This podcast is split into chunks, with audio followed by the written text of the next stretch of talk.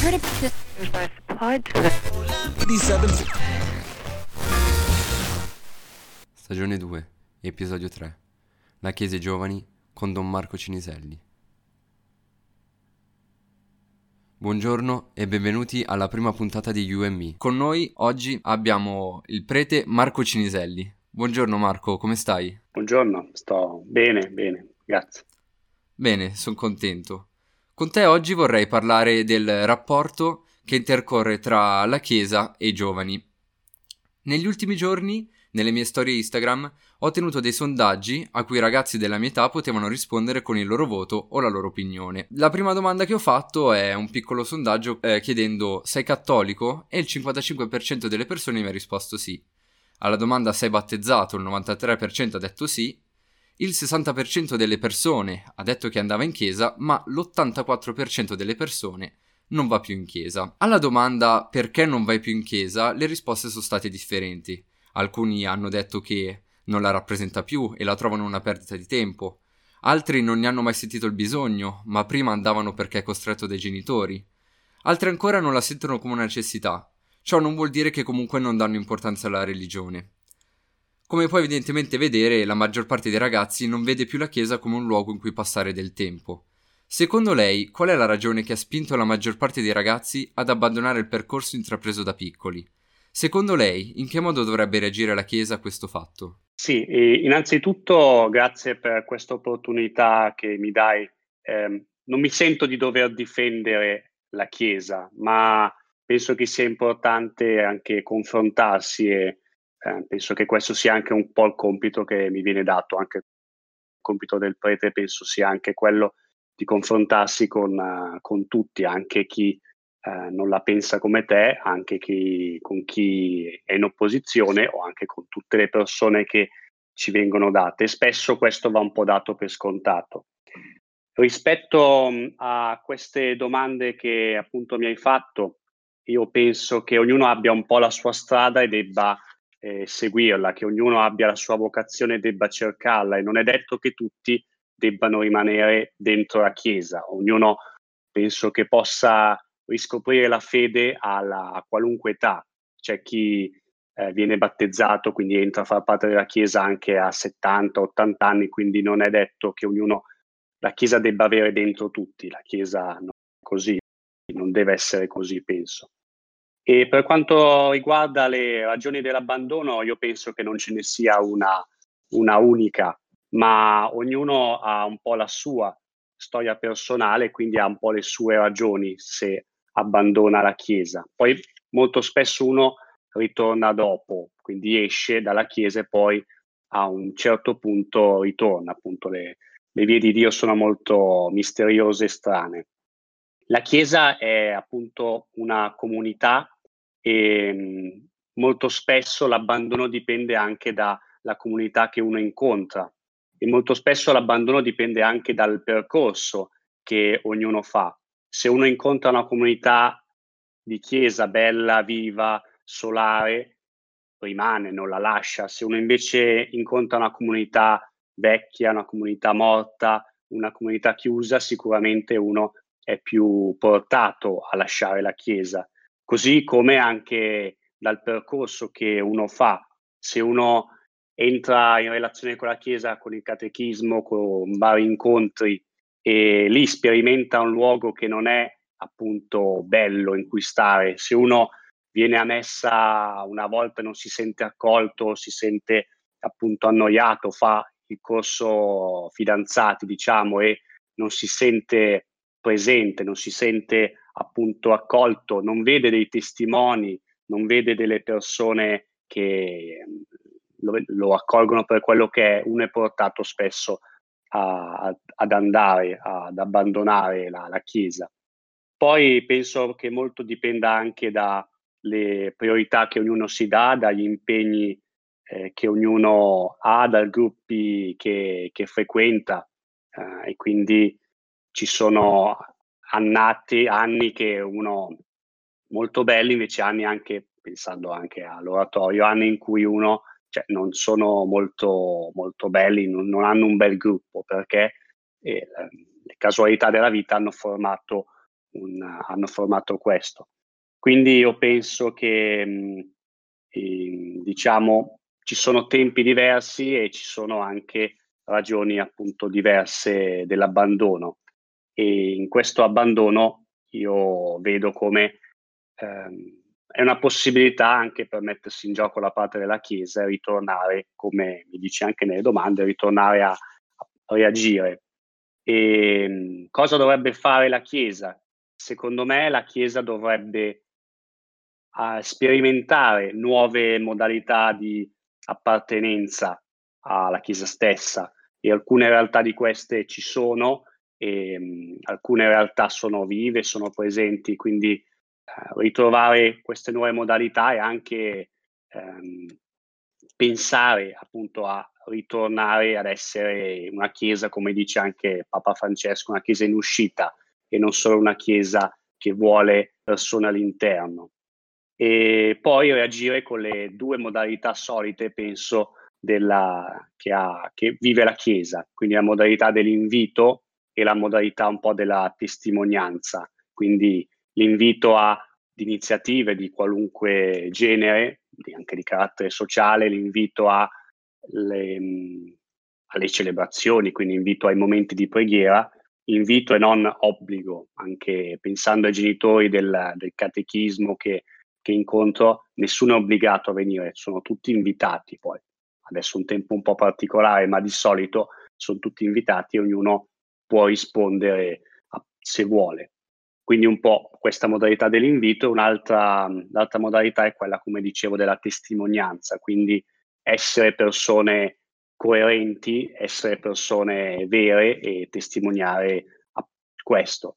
La, la, Chiesa degli inizi, dei primi secoli, del primo, secondo secolo, ha, ha agganciato tantissime persone perché è una Chiesa che testimoniava una diversità, testimoniava che c'era qualcosa di, di bello, di diverso e con questo tantissime persone si sono aggregate.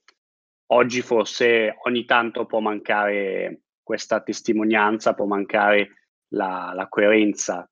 Spesso si dice che uno in chiesa è diverso da quando dal lavoro, è diverso da quando da come esce.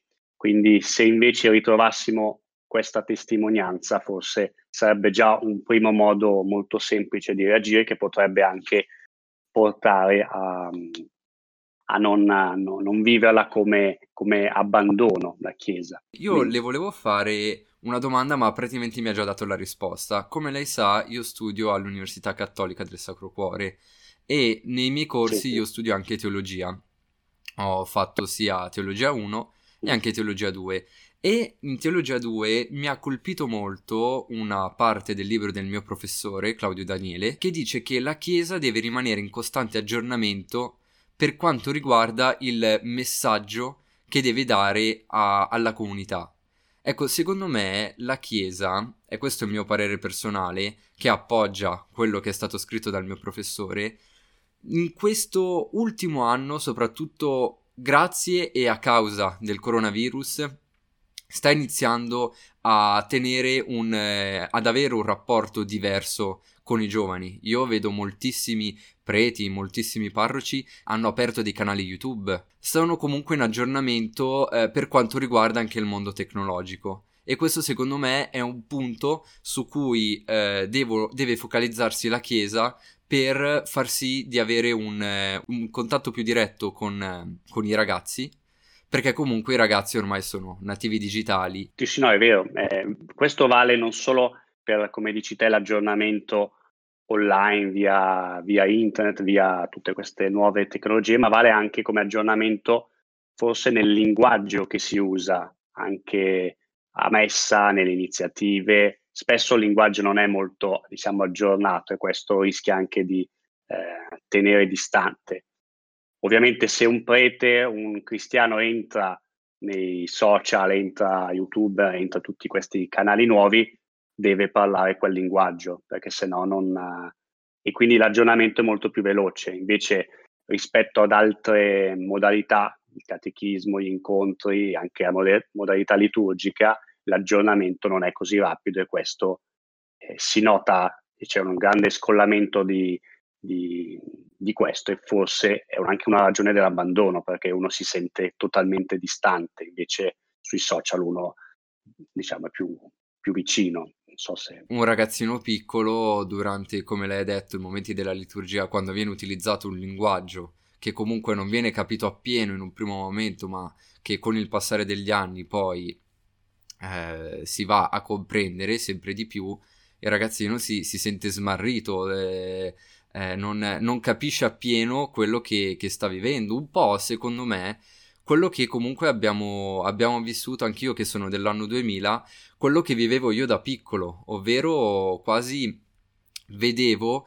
eh, che quando mi parlavano le persone eh, appartenenti al mondo della Chiesa mi trattavano come se io fossi non inferiore, ma che sapessi di meno, proprio perché ero piccolo. Il punto è che così non mi hanno mai dato la possibilità di comprendere appieno questo tipo di, di linguaggio. Sì, dipende molto dalle, scusa, dalle, persone che uno incontra. Dipende molto dalle persone che uno incontra, da che mentalità appunto queste persone hanno. Ci sono anche persone preti, ma anche persone laiche, con, della, cristiani, anche anziani, ma che hanno un linguaggio e anche una modalità di relazione molto giovane, molto, che sanno capire, sanno comprendere e quindi entrano bene in relazione, e altre persone che possono anche essere giovani in modo anagrafico, ma che in realtà eh, sono vecchi dentro e non, non, riescono a entrare in relazione con, con tutti non riescono a farsi comprendere, dipende molto da,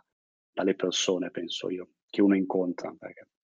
Sì, io sono stato sicuramente sfortunato e sicuramente, come ha detto lei, non dipende dall'età, ma dipende dalle conoscenze che uno ha di come relazionarsi con, con il prossimo. Ecco, proprio a questo riguardo ho tenuto degli altri sondaggi in cui ho parlato dell'oratorio. Infatti ho chiesto se le persone avevano mai frequentato un oratorio e il 94% delle persone ha detto di sì e invece il 90% di queste persone ha detto che non frequenta più l'oratorio. Alla domanda del perché queste persone non frequentano più questo luogo, le risposte sono state diverse e sono state ad esempio che non sentono più il senso di appartenenza, che hanno altri interessi. Oppure una ragazza ha detto che nella, nella propria città ci vanno solo i bambini, eh, che non è stato istu- istituito nulla per gli adolescenti.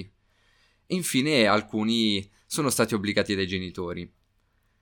Alcuni ragazzi quindi sono stati costretti, altri non sentono più il senso di appartenenza ed altri ancora non lo percepiscono come un luogo per, per ragazzi, per giovani. Secondo lei qual è il problema che sta alla base? Perché la maggior parte dei ragazzi abbandona questo luogo? Allora, innanzitutto eh, l'oratorio nasce da, diciamo, dall'esigenza di stare vicino ai giovani, di accogliere i bambini e, e i ragazzi. E, ehm, per questo è nato appunto nella, a Torino nel 1850 con uh, Don Bosco. Poi è arrivato anche a Milano con un'esigenza un po' diversa da quella con cui è nato, cioè eh, per um, riempire il tempo libero dei, dei, ragazzi. C'erano tantissimi ragazzi in giro per le, le strade, questo all'inizio del Novecento, tanti ragazzi in giro per le strade eh, che non sapevano dove andare, dove giocare, dove vivere e quindi hanno creato questi, questi luoghi per ospitarli. Appunto, il cardinale di allora ha spinto per che ogni parrocchia si dotasse di un oratorio la Lombardia, se non sbaglio, ha più oratori che, che tutta l'Italia, perché ehm, è nata da questa... perché la Lombardia, come anche un po' il Piemonte, era molto eh, attenta a questi bisogni, ha avuto delle persone che si sono, tra cui Don Bosco, il cardinale Ferrari, di cui parlavo prima, che si sono eh, messe in relazione con la realtà e hanno deciso un po' di, di, di creare questi luoghi altri posti d'Italia appunto no o molto meno. E quindi io penso che questi luoghi ci sono e debbano esistere, ma debbano anche essere utili, debbano anche un po' eh, collaborare con, con, la parrocchia, collaborare con la città, collaborare col paese dove, dove, si, dove si trovano. E il problema che sta alla base forse è anche questo, quindi che adesso ehm, c'è tanto altro da fare, c'è, l'oratorio non è più in alcuni posti sì, lo è ancora al centro del paese, ma in tante realtà non è più un luogo che, che può ospitare, ma perché o ormai è vecchio e quindi è da sistemare, o non ha più quella attrattiva di un tempo, oppure esistono tantissime altre cose. Il tempo libero dei ragazzi oggi è molto, oggi quest'anno no perché è un, diciamo, un po' particolare, però di solito il tempo, il tempo libero dei ragazzi è molto pieno. E, prima del coronavirus un ragazzo medio faceva uno sport, suonava uno strumento e quindi se si inseriscono tante attività che i genitori giustamente gli fanno, fanno fare a, a proprio, al proprio figlio, il tempo libero diminuisce molto e quindi uno non ha neanche più bisogno di andare, diciamo, all'oratorio perché fa tantissime, tantissime altre cose. E quindi forse un po' la tendenza eh, è cambiata in questi, in questi anni. L'oratorio non è più il luogo del tempo libero, ma adesso diventa luogo dove si va per fare qualcosa, si va per fare catechismo, si va per fare gli incontri dei gruppi più grandi, si va per appunto vivere insieme una cena, un pranzo, vivere un momento di gioco di solito organizzato, si va perché ci sono i campi da calcio e c'è la società sportiva, la, l'esigenza per cui è nato un po' è cambiata e quindi anche, anche oggi gli oratori hanno, trovano delle difficoltà, io penso soprattutto per questo. E un altro problema che sta alla base è che si investe tanto nei sacramenti, quindi negli anni in cui i ragazzi devono ricevere i sacramenti, quindi negli anni fino alla quinta elementare, diciamo più o meno per noi in cui si danno un po' tutti i sacramenti, la prima comunione, la cresima. E, ehm, allora, si investe molto nei sacramenti, si investe molto in alcuni anni perché c'è anche un po' l'obbligo di farlo, c'è un po' l'obbligo della comunità di fare questo. E poi negli anni successivi eh, non c'è una grande attenzione, questo è un po' il rischio, o comunque non c'è anche una formazione che permetta di, eh, di entrare in quelle realtà, quindi di entrare nella realtà del, del gruppo delle medie, quindi nel gruppo dei preadolescenti, negli adolescenti, perché eh, molto spesso le persone che, che ci sono non sanno, ne- sanno poco eh, gestire gruppi di questo genere. Molte catechiste, quindi quelle che seguono i più piccoli, si accorgono che il tempo sta cambiando, sta, appunto i ragazzi sono più faticosi da tenere, i ragazzi più si aumenta di età perché le esigenze un po' psicologiche, esigenze un po' che hanno i ragazzi sono stanno cambiando, sono diverse, sono molto diverse con uh, quelle delle, delle elementari, diciamo, della scuola primaria. Io ho insegnato un anno, eh, adesso forse l'anno prossimo riprendo, ho insegnato alle medie, insegnavo sette ore in una scuola media e, e, lì si vedeva proprio il passaggio dalla prima alla terza media, perché ci sono, sono esigenze che spesso quasi neanche la scuola sa incanalare, sa eh, gestire appunto la prima media era opposta alla terza, ok? In quello che vedevo io in quella scuola per 30-35 classi, quindi c'era un grande numero di, di, persone e si vedeva una grande differenza. Se non si sa eh, canalare, se non si sa investire, se non si sa fare, fare qualcosa, il rischio è che poi uno se lasci l'oratorio, quindi se ne vada eh, non si può annunciare il Vangelo, diciamo annunciare la fede senza anche passare per i linguaggi che uno, un ragazzo, sa, sa capire. Quindi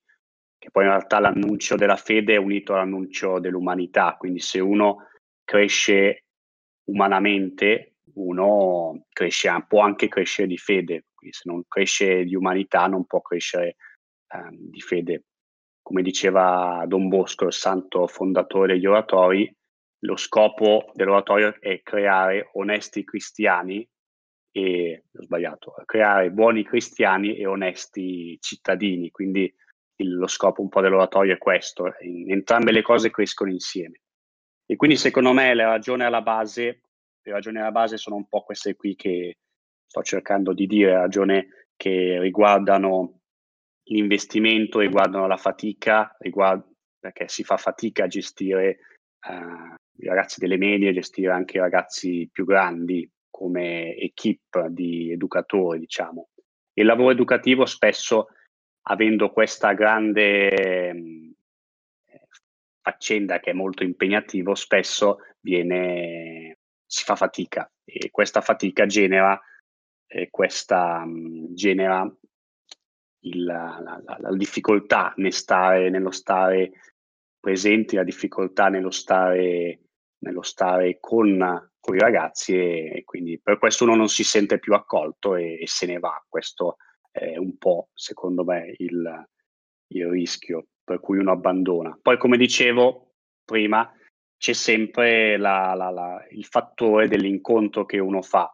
Se uno incontra una proposta bella, una proposta appunto che lo fa stare bene, che lo fa stare non solo psicologicamente, ma lo fa stare bene, si sente un ragazzo delle medie, di prima media che viene in oratorio, si sente accolto dal prete, accolto dagli educatori, accolto anche dai, dal barista, accolto anche da tutte le figure del, che ci sono in oratorio, è difficile che non torni più. Se non torna più è per motivi eh, contingenti, quindi che non, non, ha tempo o fa sport in quel momento lì, ma desidera appunto ritornare.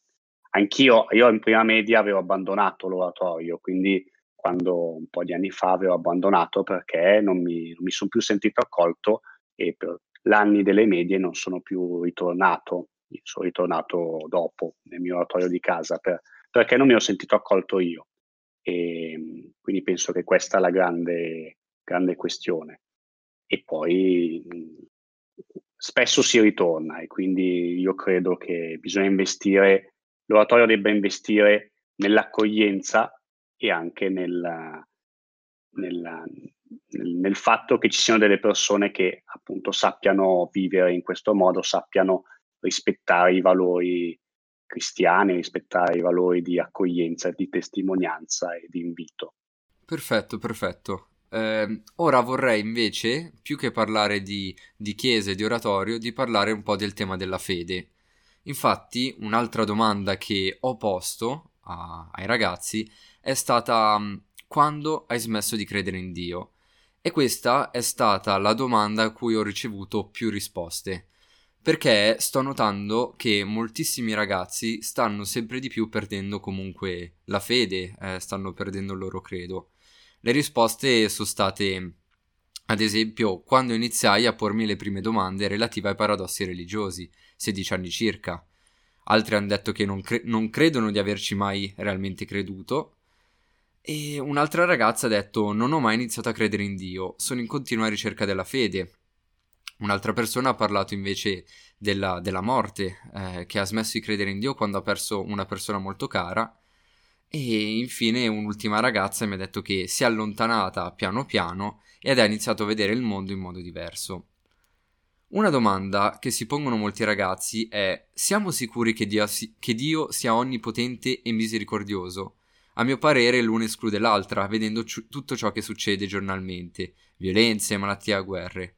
Come può risponderci a questo? È una domanda appunto impegnativa e, e penso che la, diciamo, sarebbe bello, e a me capita spesso in alcuni momenti di parlare appunto singolarmente, perché alcune cose, eh, alcune persone con cui entro in relazione vedo come prese singolarmente e dialogando singolarmente o anche un piccolo gruppo, ma soprattutto eh, vedendosi, hanno la tematica di fede non può nascere da un ascolto, okay? se uno anche ha letto tutta la Bibbia, anche se uno ha ascoltato i migliori predicatori, le migliori persone, non può arrivare a una fede vera se non c'è veramente un, un incontro con qualcuno, innanzitutto con Dio e poi anche con una, una, comunità con cui si cammina insieme. Quindi è una domanda difficile anche, anche per questo. Io penso che il, um, io possa aprire altre domande più che dare eh, risposte, diciamo, concrete. E ehm, rispetto a questo del dubbio di fede è una cosa che è sempre presente in tutte le persone, non esiste la certezza della, della, della presenza di Dio. Mi colpiva negli anni di studio, diciamo, che avevo letto un libro di, di Papa Benedetto XVI, per quanto eh, lui è un, è un, grande teologo, che parlava un po' del, del, del cristianesimo. E il primo capitolo, che è l'unico che ho letto in realtà, parlava del, del dubbio. Quindi questo teologo che ti dava un libro di introduzione al cristianesimo il primo capitolo parlava del dubbio. Quindi è una cosa che a me aveva molto colpito perché se lui ha dei dubbi di fede è normale che ce li abbia anch'io ed è normale che ce li abbiano un po' tutti questi, questi dubbi di fede, che si domandino appunto sulla fede, si domandino sull'esistenza di Dio. Poi io penso che eh, ognuno di noi può arrivare a non credere in Dio per delle cose, eh, diciamo, sbagliate. Eh, mi è capitato molto spesso di vedere alcuni ragazzi che dicono noi non crediamo più, poi non so nel, nel loro cuore se questo è vero, eh, però che provocatoriamente che dicevano di non credere più perché avevano fatto a scuola un argomento e, e dicevano che andava in contrasto con quello che sapevano e allora loro arrivavano a dire noi non crediamo più eh, per, per, questo e questo diciamo è anche sbagliato da un certo punto di vista perché ehm, diciamo la Chiesa si può dire che sia anche evoluta in questo, la Chiesa è arrivata anche a dire eh, altre, altre cose. Io ho insegnato anche due anni in una scuola superiore e mm, in questa scuola alcuni dubbi di questi sono così usciti a, a scuola, anche perché appunto essendo ero vestito da, da prete, allora mi, um, alcune domande me le hanno fatte. E penso anche con alcune di queste persone mi hanno detto io non credo in Dio perché Adamo ed Eva è una storia, non esistono e io credo nella scienza, questa è la grande, grande questione che molti, molti dicono, ma anch'io credo nella scienza, non, eh, se bisogna sapere da chi andare, da che domande uno ha, penso, quindi se io mi, se cado dalle scale sicuramente non vado da un prete, ma vado in ospedale. Se ho bisogno di, di, qualcosa da mangiare non vado da un ferramenta perché non, non, non ha cose da mangiare, devo andare da, da, un'altra parte. Così anche nella fede c'è la ricerca del, del, perché è un po' data un po' più dalla scienza, la ricerca del, ripeto, sbagliato, la ricerca del perché è data un po' di più dalla, dalla fede, perché il mondo esiste. Invece la ricerca del come eh, sono al- altri soggetti che devono un po' eh, rispondere a questa domanda, come è nato appunto l'universo. Anche Adamo ed Eva non sono mai esistiti, non, è, non penso che sia una grande... Molti rimangono un po' scandalizz- scandalizzati, rimangono un po' sì, scandalizzati dal fatto che qualcuno gli dica che Adamo ed Eva non sono mai esistiti, ma è una cosa palese all'interno della, anche primo, i primi corsi di, di, Bibbia, diciamo, che facciamo per diventare preti, ehm, ci spiegano alcune cose e alcune sono un po' più complicate, altre un po' più semplici, ma ehm, che Adamo ed Eva, che la Genesi sia un, un, un racconto che va al di là della storia, ci viene detto e anche in chiesa bisognerebbe un po' più uh, spiegare queste cose, spiegare che mh, alcune domande che ci facciamo, alcuni paradossi che ci portano a, eh, a non avere fede, sono, in realtà non sono neanche paradossi perché sono risolti dalla, dalla Chiesa, risolti dalla fede, risolti da,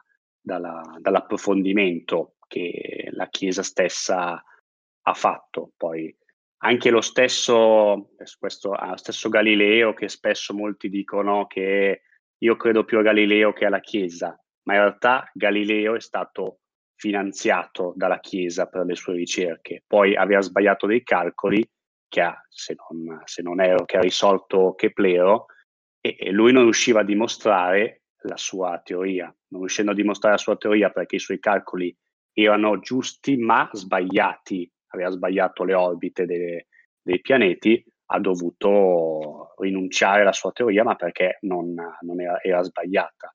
Il, il, um, colui con cui collaborava di più era un prete, quindi nel senso eh, già a quei tempi mh, le, le, cose erano diverse da come spesso noi ci immaginiamo. Le cose sono, la realtà è molto più ampia, io penso.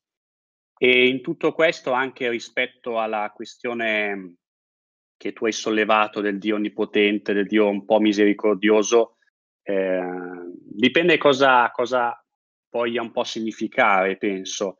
Noi eh, non può esistere il bene senza il male e quindi in questo contesto se non esiste il, il male non, non, non, potremmo neanche accorgersi del bene. Allora se uno dice se Dio è misericordioso eh, non, non, avrebbe fatto arrivare il virus che adesso ci sta un po' eh, tormentando, sì, ma l'uomo è una, un essere, diciamo, limitato, come tutte le creature, un essere fragile, è un essere appunto ehm, che è, è, è stato creato, è nato così e di conseguenza il virus è sempre esistito diverse modalità. Quindi ehm, cosa chiediamo a Dio? Chiediamo che cancelli tutto, allora cancellerebbe una parte del, stessa dell'uomo, lo renderebbe meno limitato da un certo punto di vista, che non è, non è possibile perché siamo, eh, diciamo, siamo un po' così.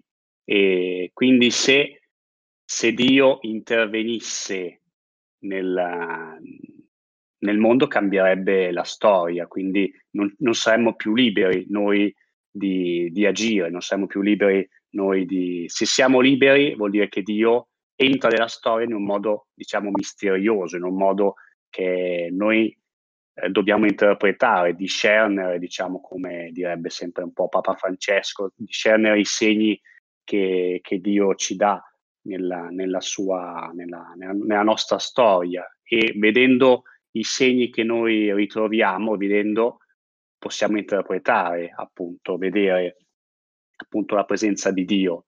Eh, penso che in questo tempo, ad esempio, una, una, dei segni della presenza di Dio sono stati la grande, il grande eh, mobilitazione che anche solo in Italia le persone hanno fatto per venire incontro a chi aveva difficoltà, di, a chi aveva un problema, anche, anche penso qui dove sono adesso ci sono tantissime persone che donano alla Caritas, a enti benefici e ci, ci sono persone che aiutano a portare questi, anche oggi questi doni, questi, questi pacchi viveri a, alle persone. E quindi questo è un segno di Dio, un Dio che entra, che di fronte a un problema manda noi anche a risolverlo, noi non è che siamo stati creati solo per, per guardare.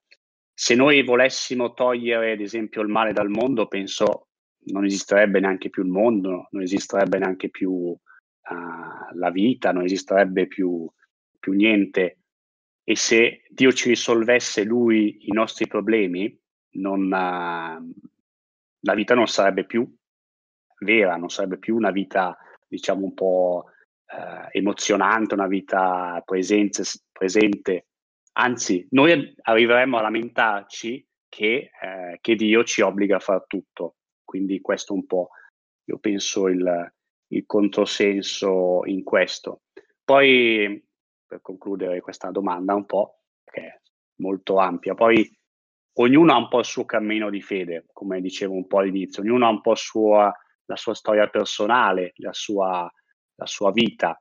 E, ehm, la fede, se è un dono, arriva quando uno meno se, se, lo aspetta, come un po' la felicità che uno se, se la continua a ricercare per possederla, gli scappa sempre dalle mani. Se uno invece inizia a vivere la sua vita normalmente, con uh, fedeltà, con uh, normale, diciamo, la può trovare questa felicità. Così vale un po' per la fede.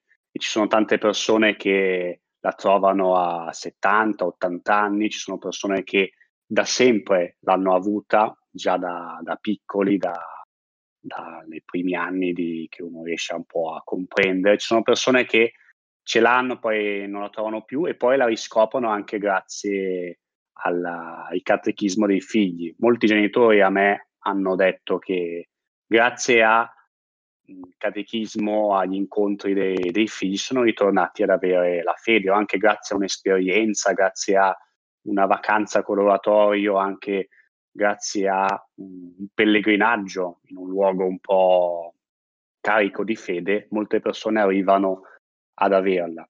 E quindi secondo me uno ha sempre un po' il dubbio, anche se dice di non credere più in Dio. Poi piano piano Dio sa quello che fa e quindi secondo me l'importante un po' è, è vivere nella, serenamente con le proprie scelte. A proposito di questo, le vorrei fare un'ultima domanda. Lei quando ha trovato la fede? Allora, io, mhmm, io sono sempre in ricerca della, della fede, però la, la, mia fede, se posso così dire, è una fede, distinguere tra fede e vocazione. Non so qual è la, la, um, la domanda che tu mi adesso mi stai facendo. Diciamo vocazione. Ok, perché la, la fede è qualcosa che è sempre in evoluzione. Anche dopo la mia vocazione, quindi la mia chiamata, chiamiamola così, uh, di Dio, la mia fede si è sempre un po' evoluta, si è purificata, si è uh, resa più vera, diciamo. E quindi una, il cammino di fede, uno non smette mai di avere fede, non smette mai di crescere nella sua fede, anzi se rimane a una fede da bambino è inutile, se uno a 30 anni rimane a una fede da, da bambino è, è, inutile, diciamo, è proprio molto, è un po' strano. E quindi questo, la fede si è sempre, in, penso, in cammino. Per quanto riguarda la mia un po' vocazione, quindi mia, il momento in cui ho capito che eh, Dio mi chiamava a vivere in un modo diverso, ehm, l'ho avuta alla fine, per farla sinteticamente, alla fine della quarta superiore, durante una vacanza che ho fatto con i ragazzi della mia scuola. Ehm, ero educatore, diciamo, di un gruppo di, delle medie e lì in quella, in quella vacanza ho un po' riscoperto la fede, ho riscoperto un po' che ehm, la mia vita poteva essere qualcosa di più grande, di più bello di quello che si stava costruendo in quel momento. La, ho riscoperto che la mia vita poteva essere una vita a servizio, una vita a servizio degli altri, del prossimo, di Dio, proprio in una in una messa lì in quella, in quella vacanza ho capito che eh, non dovevo sprecare la mia vita ma viverla fino, fino in fondo e quindi da lì ho iniziato un po' a, a mettermi, mettermi, in gioco, a, ad impegnarmi nel ritornare in oratorio, ritornare a vivere eh, le, ritornare a vivere un po' la chiesa. Prima, fino alla quarta superiore, ero un po' così, un po' dentro, un po' fuori. E poi, dopo quella vacanza lì, invece, sono ritornato dentro. Io volevo, ehm, volevo entrare nella polizia, nella guardia di finanza a quel tempo e si, si può dire che quasi ho cambiato semplicemente così direbbe, un po' padrone, non, più, non ero più un servitore dello Stato, come mi sarebbe piaciuto diventare, ma sono diventato a un servitore di Dio anche più per gli altri, per il prossimo, per le persone che incontro. Adesso soprattutto i giovani essendo in oratorio come, come prete, diciamo. Perfetto, io direi che possiamo concludere.